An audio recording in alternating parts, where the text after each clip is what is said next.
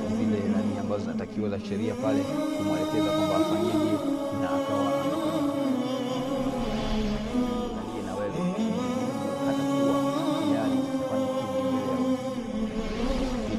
Ndugu yangu katika imani, jaribu kutafakari,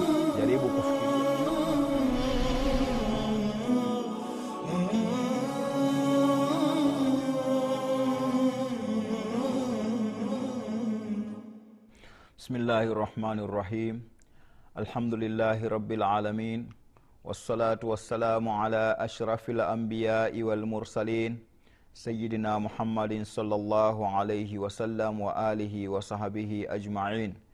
Ndugu yangu katika imani, baada ya kumshukuru Mwenyezi Mungu subhanahu wa taala na kumtakia rehema kipenzi chetu Muhammadin salllahu alaihi wasallama, mtume ambaye ndio wa mwisho, hakuna mtume mwingine baada yake kama inavyotuambia Qurani, na hivyo ndivyo ilivyo. Hata kama wewe utakuwa unakabwa kwenye moyo wako au utakuwa hukubali, lakini ukweli ndio huo kwamba huyu ndio mtume wa mwisho, hakutakuwa na mtume mwingine. Na nyinyi mnaozomu, mnaojidai kwamba kuna mitume wengine, mjue ndio mmepata hasara, hivyo kwamba hiyo nafasi imeshafungwa, kwa sababu maneno haya alituambia Mwenyezi Mungu kwamba yeye ni khatamul anbiyai wal mursalin, kwamba yeye ndio wa mwisho, Mtume Muhammadin sallallahu alaihi wasallam. Ndugu yangu, nimekuambia ukiniona kwenye kioo chako hapo, ujue kwamba ninakuwa nina wewe katika mada ambayo inaitwa asafaru lakhir, kwa maana ya safari ya mwisho. Safari hii ndugu yangu, kuna wengine wamejaribu kunifuatilia na hawa pia nawapa shukurani zao, lakini wale ambao pia hawakufanikiwa kuwa karibu na mimi pia si walaumu, kwa sababu wako katika maisha. Hiyo ni miongoni mwa kutafuta riziki, lakini jitahidi na wewe uwe unapata muda sometime, unakuwa unapata vitu kama hivi kwa ajili ya manufaa ya moyo wako, kuutengeza moyo wako, kwa sababu moyo unakuwaga mgumu kukosa vitu kama hivi. Kwa hiyo ndugu yangu katika imani, jitahidi uwe unapata muda japo mara moja moja. Nikasema kwamba ukiniona kwenye kioo chako ujue nimekuja na safarul akhir, safari ya mwisho. Kwa hiyo basi, katika kuizungumzia safari ya mwisho, mada zilizopita katika juma lililopita lile, tumeongelea kwamba safari ya mwisho tulianza kwa Adamu mpaka tukafika Adamu ameumbwaje, akafika hapo Adamu alipofikia. Ndugu yangu, kama ni hivyo basi, tunaendelea leo na habari hii hii ya kuumbwa kwa mwanadamu. Mwanadamu huyu sio sisi tulioanza, wajua Mwenyezi Mungu subhanahu wa taala baada ya kumshusha vile vile mwanadamu ali, alimleta eh, alimleta Adamu alafu akamleta akamleta nani akamleta Hawa. Kwa hiyo alipowashusha kwenye, kwenye ardhi hii wakawa wanaishi kama mume na mke. Ndio hii hali ambayo tunaizungumzia sasa hivi kwamba baada ya hapo ndio wakawa wanaupatisha ulimwengu, wanaujaza ulimwengu. Ndugu yangu katika imani, kuna nukta kidogo muhimu ambayo hii nukta nafikiri imetupita wengi, lakini hii nukta ilikuwa ni sheria ambayo aliiweka mwenyezimungu Subhanahu wataala hapo nyuma. Sheria hii ilikuwa ni sheria ya kuoana watoto wa baba mmoja na watoto wa mama mmoja. Sheria hii inatakiwa pia uijue kama ilikuwepo, lakini kama ilikuwepo, je, inaendelea? Hapana, haiendelei, kwa sababu wakati huo dunia ilikuwa ina watu wachache. Watu hao walikuwa ni wawili, ni Adamu na mwenzie Hawa. Kwa hiyo ikawa Mwenyezi Mungu Subhanahu wa akaona kwamba lazima ulimwengu ujae. Kuujaza ulimwengu ni vipi? Lazima kuwe na sheria kama hiyo. Kwa hiyo Mwenyezi Mungu Subhanahu wa baada ya kuona kwamba kuna sheria kama hiyo, ndio hawa watoto wa Adamu wakawa wanaoana wao kwa wao, lakini kama hatuja hatujamaliza hatuja bado tunaendelea kwanza na ule uumbwaji wa wewe ambao linakusudia kwamba ni wewe na mimi na hao watoto wa Adamu ambao wameshapita hapo nyuma tumeumbwaje? Ndugu yangu katika imani kama watoto wa Adamu waliumbwa kwa mfumo huo na wewe na mimi ujue ndio mfumo ambao tumeumbiwa na Mwenyezi Mungu Subhanahu wa Ta'ala. Mwenyezi kule akatuambia kwamba ametuumba kwa maji yenye kuruka, maji ambayo yanatoka katikati ya mifupa ya mgongo na kifua. Vile vile akatuambia kwamba tukakaa katika sehemu yani yale maji yaliyoruka yakakaa kwenye sehemu ambayo sehemu hiyo mwenyezi mungu ameihifadhi. Sehemu hiyo akaifanya ni sehemu ambayo imehifadhiwa imehifadhi yale maji. Na pia yale maji baada ya muda fulani yakageuka yakawa ni kitu fulani. Yani yakageuka baada ya maji yakaingia kwenye damu. Baada ya kutoka kwenye damu yakaingia kwenye nyama. Baada ya kutoka kwenye nyama yakaingia kwenye mifupa baada ya kutoka mifupa halafu ile mifupa ikavishwa nani ikafishwa zile nyama tayari ikapatikana kiumbe ambacho ni mwanadamu. Lakini hapo ndio unajua kwamba mwenyezi mungu anasema kwamba thumma anshana khalqan thumma anshanahu khalqan akhar. Mwenyezi mungu anasema kisha baada ya hapo tukamuumba huyo mwanadamu umbile jingine. Yani akikusudia kwamba wewe pale mwanzo ulipokuwa ni tone ukaja kwenye damu ukaenda mpaka ukafika nyama kisha asema sasa hivi akakufanya wewe ni kiumbe kingine yani ni umbo jingine sio kama lile la mwanzo ulilokuwa. Fatabarakallahu ahsana lkhaliqin ametakata mwenyezi mungu mbora wa kuumba. Anasema kwamba ametakata mwenyezi mungu mbora wa kuumba. Hii mbora wa kuumba inamaanisha nini inamaanisha kwamba mwenyezi mungu ndiyo mwenye kuumba kilicho bora. Mwenyezi mungu ndio mwenye kuumba ambacho kina jauda. Sio vitu vingine ambavyo unavyofikiria wewe kwa sababu wapo watu wanafikiria kwamba kuna viumbe nao wanaumba. Kuna watu wanafikiria kwamba ng'ombe sijui na madude gani wanaoyaona ni amana kwamba hayo ni madude ambayo yana maana mbele yao. Kwa hiyo hivyo si vitu vya kuumba. Ukichonga ng'ombe ukichonga nini hicho sicho lakini kilicho bora ni kile ambacho amekiumba mwenyezi mungu ambacho pia wewe kama unakiabudu basi ujue kwamba kimeumbwa na mwenyezi mungu. Mwenyezi mungu subhanahu wataala ndio ambaye amekiumba na yeye ndio mbora wa kuumba.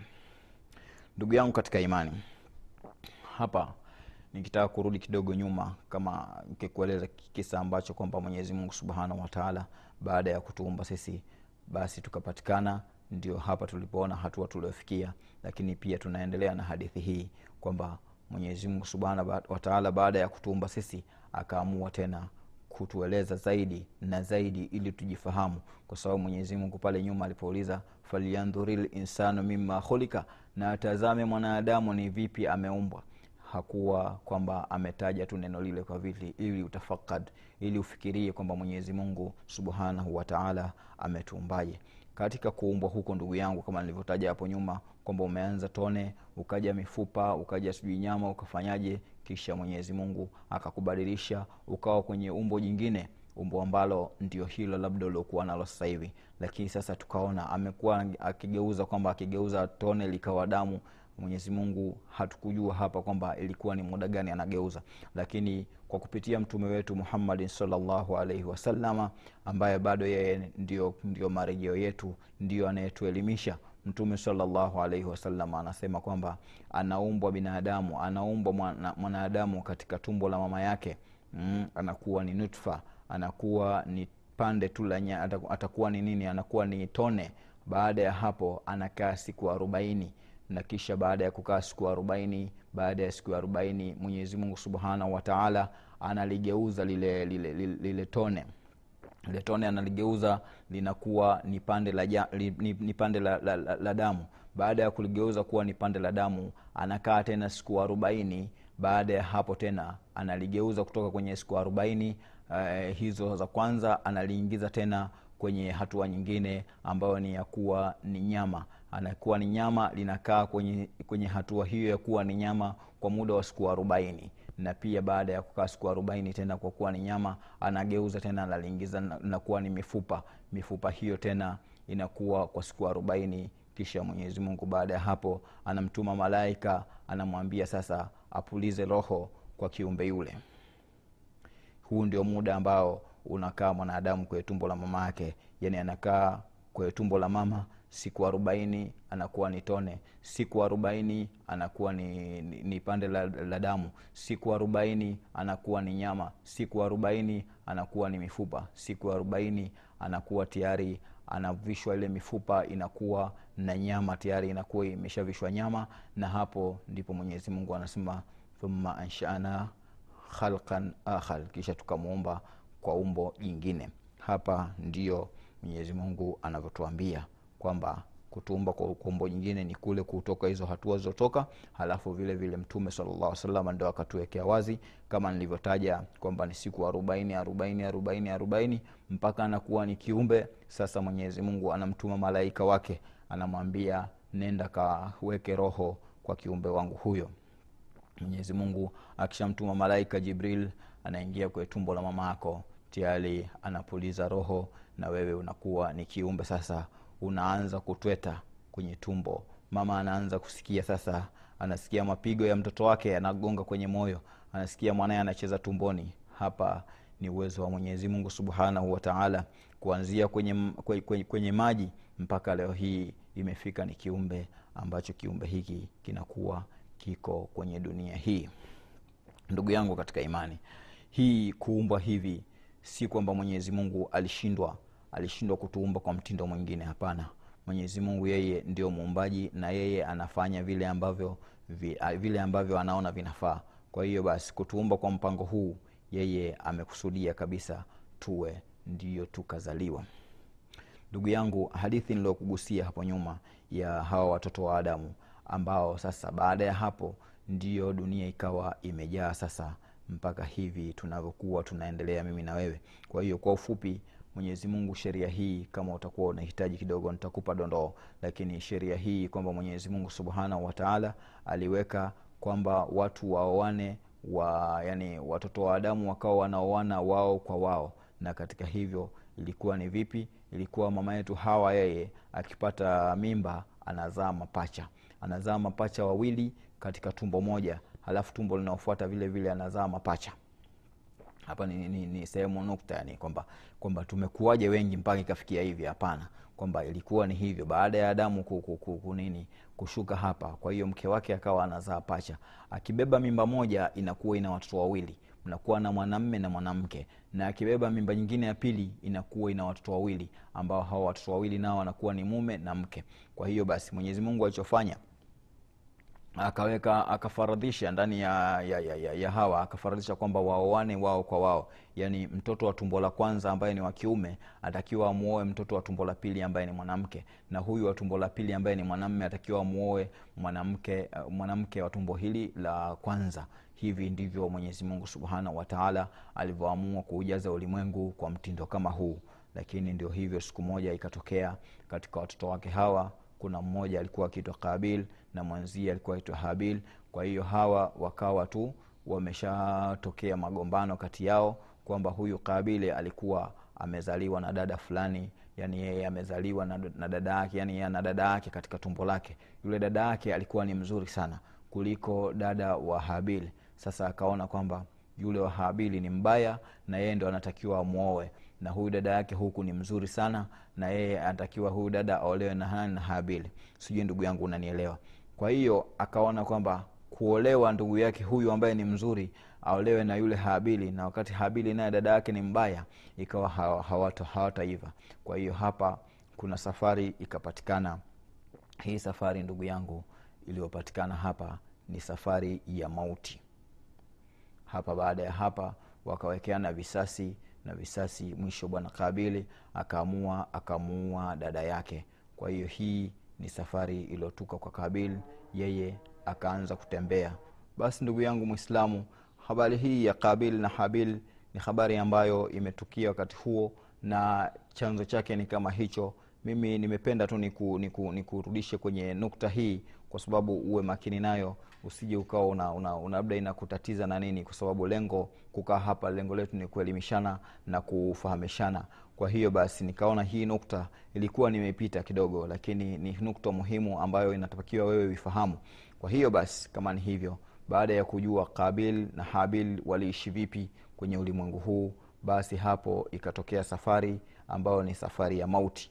Hii safari ya mauti ndugu yangu haswa ndiyo safari ambayo tunaikusudia katika hapa sisi tumeshataja huko nyumba tumeshataja huko nyuma kwa, kwa, kwa, kwa kuumbwa kwa, kwa mwanadamu kwamba mwanadamu huyu ameumbwaje tukarejea kukuelesha kwamba mwanadamu ameumbwa kupitia matone kama tulivyoeleza huko nyuma. Kwa hiyo mwenyezi mungu subhanahu wataala baada ya kutufahamisha hivyo mimi nikataka tu kwamba na hii habari ya hawa watu wawili ambayo pia imeshatokea kwenye ulimwengu huu huna budi kuifahamu kwa sababu hapa unajua tarehe zaidi ya wewe umetokea wapi. Ndugu yangu katika imani sisi hapa duniani wote tumekuja kwa njia kama hiyo hiyo. Kama ukiangalia mwanzo wa, wa, wa, wa, wa adamu mpaka kufikia watoto wake hawa wawili mpaka kufikia mimi na wewe mwenyezi subhanahu wataala ndio alipofahamisha kwamba hawa watoto wa adamu na sisi tumeumbwaje? Tumeumbwa kwa kutokana na hali hiyo hiyo ambayo imeshatajwa hapo nyuma nayo ni hali ambayo ni kutokana na matone na tukaenda mpaka tukawa ni wanadamu. Lakini mwenyezi mungu subhanahu wataala akasema kwamba tunakaa muda baada ya muda muda baada ya muda ndio tunaumbwa viumbe yani tuna- tunageuzwa umbo jingine. Kwa hiyo tukafikia tulipofikia kwamba hapa adamu yeye baada ya, kutushi, ya, ya kushuka hapa akawa na mkewe ndio tukaendelea kuumbwa kwa mtindo kama huo. Lakini pia mwenyezi mungu subhanahu wataala akaendelea sasa na kisa chetu cha kuumbwa wewe na mimi kwamba mwenyezi mungu anasema yahalukukum yeye mwenyezi mungu anawaumbeni nyinyi fi butuni ummahatikum katika matumbo ya mama yenu mm, khalkan min khalk anawaumba kutokana na umbo baada ya umbo jingine. Yaani akisha kutoka kwenye umbo hili anakuweka kwenye umbo hili fi dhulumati thalath katika viza vitatu. Ndugu yangu katika imani mwenyezi mungu huyu huyu ndio huyu anaendelea kutupa mkasa mzima huu wa kuumbwa wewe na mimi hapa nataka tu unia- uni, unielewe. Nimekuingiza sehemu ile sehemu nimekugusia tu kukuweka sawa lakini tunaendelea na maada yetu ya kuumbwa wewe na mimi sasa. Tuko namna gani mpaka hapa tulipofikia? Kwamba mwenyezi mungu ndio huyo anatuumba kupitia matumbo ya kina mama. Anasema kwamba yahalukukum anawaumbeni nyinyi fi butuni ummahatikum katika matumbo ya mama zenu. Mm. khalkan min baadi khalk anawaumba umbo katika ba, umbo baada ya umbo jingine yaani anakugeuzeni geuzeni geuzeni geuzeni kama vile tulivyoona mtume salllahu alehi wasallam hapo nyuma alipotuambia kwamba mwanadamu anakusanywa katika umbo katika tumbo la mama yake anakuwa ni tone anageuka anageuka anageuka anageuka mpaka anakuja kuwa ni mwanadamu wa sawasawa lakini sasa mwenyezi mungu hapa akaongeza kitu kingine akasema fi, fi, fi, fi, fi, akasema fi dhulumati thalath katika viza vitatu hivi viza vitatu mwenyezi mungu anavyokusudia hapa ni viza gani? Kwa sababu ametaja viza vitatu. Anasema anatuumba katika matumbo ya mama zetu lakini pia anatuumba umbo baada ya umbo. Yaani anakuja na umbo hili alafu anakugeuza unakuwa umbo hili. Lakini pia akaongeza neno akasema fi dhulumatin thalath katika viza vitatu ndugu yangu mwislamu hivi viza vitatu ni vipi ambavyo vinasemewa hapa? Kule nyuma akasema kwamba vile vile amekuweka fi karari makin katika sehemu ambayo ni sehemu yenye ulinzi ni sehemu ambayo ni nzuri lakini mwenyezi mungu subhanahu wataala bado hajatuficha sehemu hiyo. Kwa hapa anatueleza kwamba sehemu hiyo ni ndani ya viza vitatu. Hivi viza vitatu vitu gani ndugu yangu katika imani? Viza vitatu anavyokusudia mwenyezi mungu hapa wafasiri wanasema kwamba kiza cha kwanza ni dhulumatul batni yaani ni kiza kile cha tumbo la mama yako. Yani unapokuwa katika tumbo la mama yako uko ndani ya kiza uko ndani ya kiza huonekani.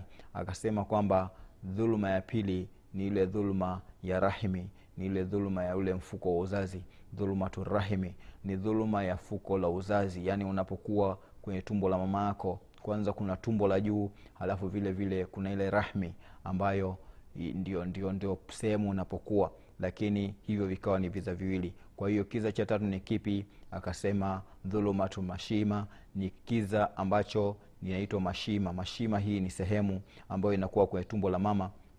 Hii mashima inakuwa ni sehemu ambayo mwana, mtoto akishakuwa kwenye tumbo la mama halafu hii inakuja inafunika juu yaani mwanadamu baada ya kwamba ameshakuwa ni damu akafanyaje lakini mwenyezi mungu baada ya hapo sasa baada ya kupulizwa roho alafu kunakuja kitu kingine kinakuwa juu yani baada ya tumbo la mama baada ya ile sehemu unaotengezewa una, una wewe alafu tena kukaja kitu kingine kikafunika juu hiki kitu kinaitwa mashima.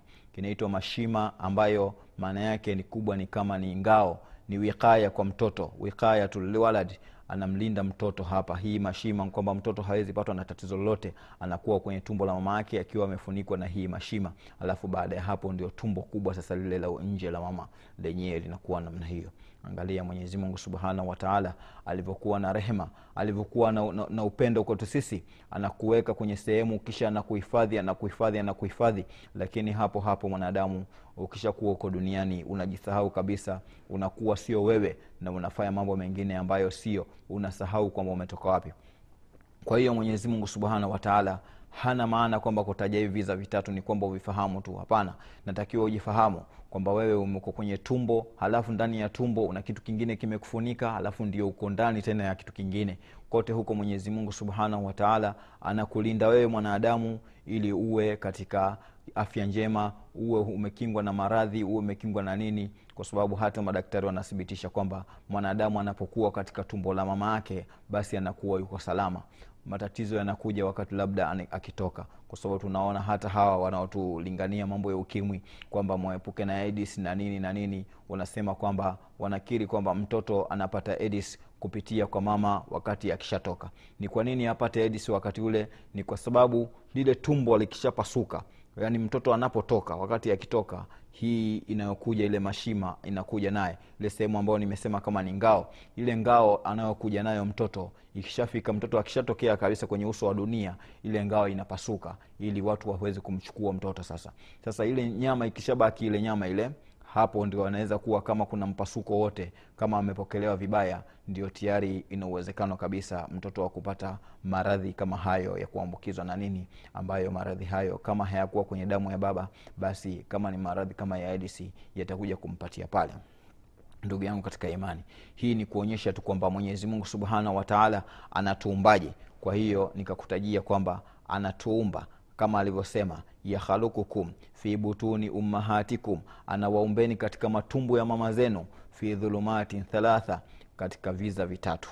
Yani akasema kwamba anaomba katika viza vitatu. Yani anabadilisha umbo umbo umbo umbo fi dhulumatin thalath katika viza vitatu. Nikasema kwamba viza hivi ambavyo vinatajwa hapa kwenye aya hii wanachuoni wanasema ni dhulumatu, ni dhulumatu rahimi dhuluma ya ile tumbo lenyewe unapokaa mwanadamu halafu vile vile dhurumat e, mashima ambayo ni ile ngao kama nilivyotaja halafu tena ikaja dhuluma ya tumbo lenyewe yani hili tumbo la mwanadamu tumbo la mama ambalo liko pale. Ndugu yangu katika imani hizi aya zikitajwa namna hii hazina maana kwamba kwamba mwislamu azijue tu. Anatakiwa ajiangalie. Hapa anatakiwa mwanamke yeye ndio sana wa kujiangalia. Na wewe mwanamme nawe ujiangalie hapa. Hivi hivi kweli ndio tunavyoitumia mili yetu? Mwanamke wewe mwenyezi mungu ameshakutukuza kama hapa. Mwenyezi mungu anasema sehemu ambayo anaumbwa mtoto ni katika sehemu ambayo ni sehemu ambayo ni safi sehemu ambayo ina ulinzi kamili hapa ni sehemu hiyo ambayo ina ulinzi. Mwanamke leo ndio anakuwa ndio inakuwa chombo chake cha kuchezea. Ndio inavyokuwa hivyo. Mwanamke unakuwa ni, ni, ni, ni malaya. Unakuwa hujithamini. Una, kila mwanamme akija kwako unakuwa kama ni mota ya umeme. Unachomeka unatoa unachomeka unatoa. Hivi kweli mwenyezi mungu ndio alivyopanga wewe uwe hivi kwa sababu mwenyezi mungu akishakuambia kwamba wewe una sehemu ambayo sehemu hiyo ni makini sehemu hiyo imetunzwa ni sehemu ya heshima haifai kuchezewa. Hiyo ni gereji ya mwenyezi mungu. Ni kwa nini wewe mwanamke unakuwa namna hiyo? Eh? ni kwa nini unaharibu una, una, una, una, una mpango ambao mwenyezi mungu ndio ameuandaa? Leo hii mwanamke anakuwa anachezewa na kila mmoja mimba zikiingia anaenda kutoa. Mimba zikiingia anaenda kutoa kwa sababu gani? Ni kwa sababu mimba hizo zimeingia pasipo na maelewano pasipo na ndoa kwa hiyo inakuwa habari ni kama hizo. Ziacheni mimba msizitoe kwa sababu dhambi mshafanya msifanye dhambi mara mbili. Sasa basi kama ni hivyo nyinyi mnatakiwa muwe makini.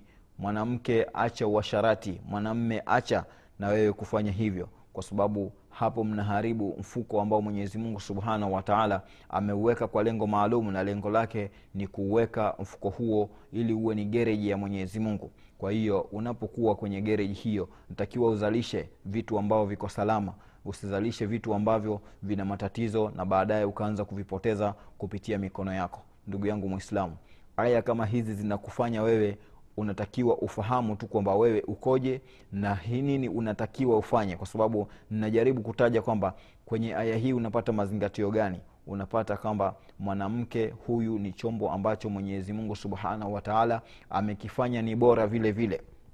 Kwa sababu tumbo lake ni sehemu ambayo ni sehemu bora. Lakini leo mtoto wa kiislamu au hata kama sio mwislamu lakini unafanya mambo hayo unafanya kwamba mwili wako wewe ndiyo mazoezi ya kila mwanamme wewe huna mwanamme mmoja na wewe umefanya hiyo ni kazi kwa ajili tu upate riski ya tumboni. Ndugu yangu mtegemee mungu katika riziki. Mungu hata kunyima chochote unachokitaka wewe kama umemtegemea haki ya kumtegemea.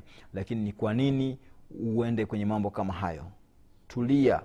Pale unapotulia mwenyezi mungu subhanahu wataala atakuletea riziki kwa sababu unakuwa umemtegemea yeye. Waman yatawakal ala llah yeah, atakayemtegemea mwenyezi mungu yajal lahu humjalia matokeo au humruzuku katika vitu vile ambavyo yeye hakuvitegemea. Kwa sababu mwenyezi mungu subhanahu wataala unapokuwa unamjali na yeye anakujali. Sasa wewe basi kama unapata riski kutokana na, na, na, na, na vitu kama hivyo achana navyo. Jione kwamba mwenyezi mungu amekutegemea wewe kujaza ulimwengu huu. Mwenyezi mungu amekutegemea wewe ku, kuendesha dunia hii kwa sababu amekuweka chombo ambacho kiko kwenye tumbo lako na chombo hicho ni salama ambacho unatakiwa kwa hicho chombo ujazie ulimwengu kwa njia ambayo mwenyezi mungu subhanahu wataala ameifanya ni halali kwako. Kwa hiyo ndugu yangu nawe mwanamme kuwa makini katika kuharibu vitu kama hivi mwenyezi mungu pia atakuuliza. Kwa sababu mimba ambazo unaziingiza alafu unaenda kuzitoa hizi mimba lazima zitakuja kukufanyia matatizo siku ya kiama kwa hiyo unatakiwa uwe makini katika hilo na wewe unamwogopa mwenyezi mungu subhanahu wataala kwa sababu bila kufanya hivyo utafanya ambacho unakiona kiko mbele yako utaona ni sawa. Kila ukiona uki, ukiona ukiona nini chongo utaliita ni kengeza kwa sababu wewe umeshakuwa tena umepinda ndugu yangu katika imani kuwa makini na vitu kama hivi. Mwangalie mwenyezi mungu subhanahu wataala alivyokuhurumia alivyokuumba kwa mfumo ambayo ni mfumo mzuri zaidi. Kwa hiyo ndugu yangu katika imani kuwa makini kuwa makini na maisha yako. Ndugu zanguni kwa leo naomba tuishie hapa lakini bila kusahau safari ya mwisho tutaonana tena katika juma lijalo. Nasema kwa leo assalamu alaikum warahmatullahi wabarakatuh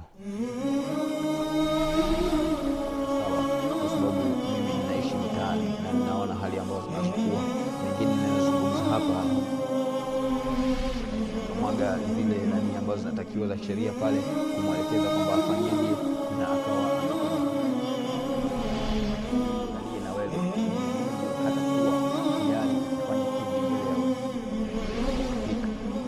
katika imani jaribu kutafakari jaribu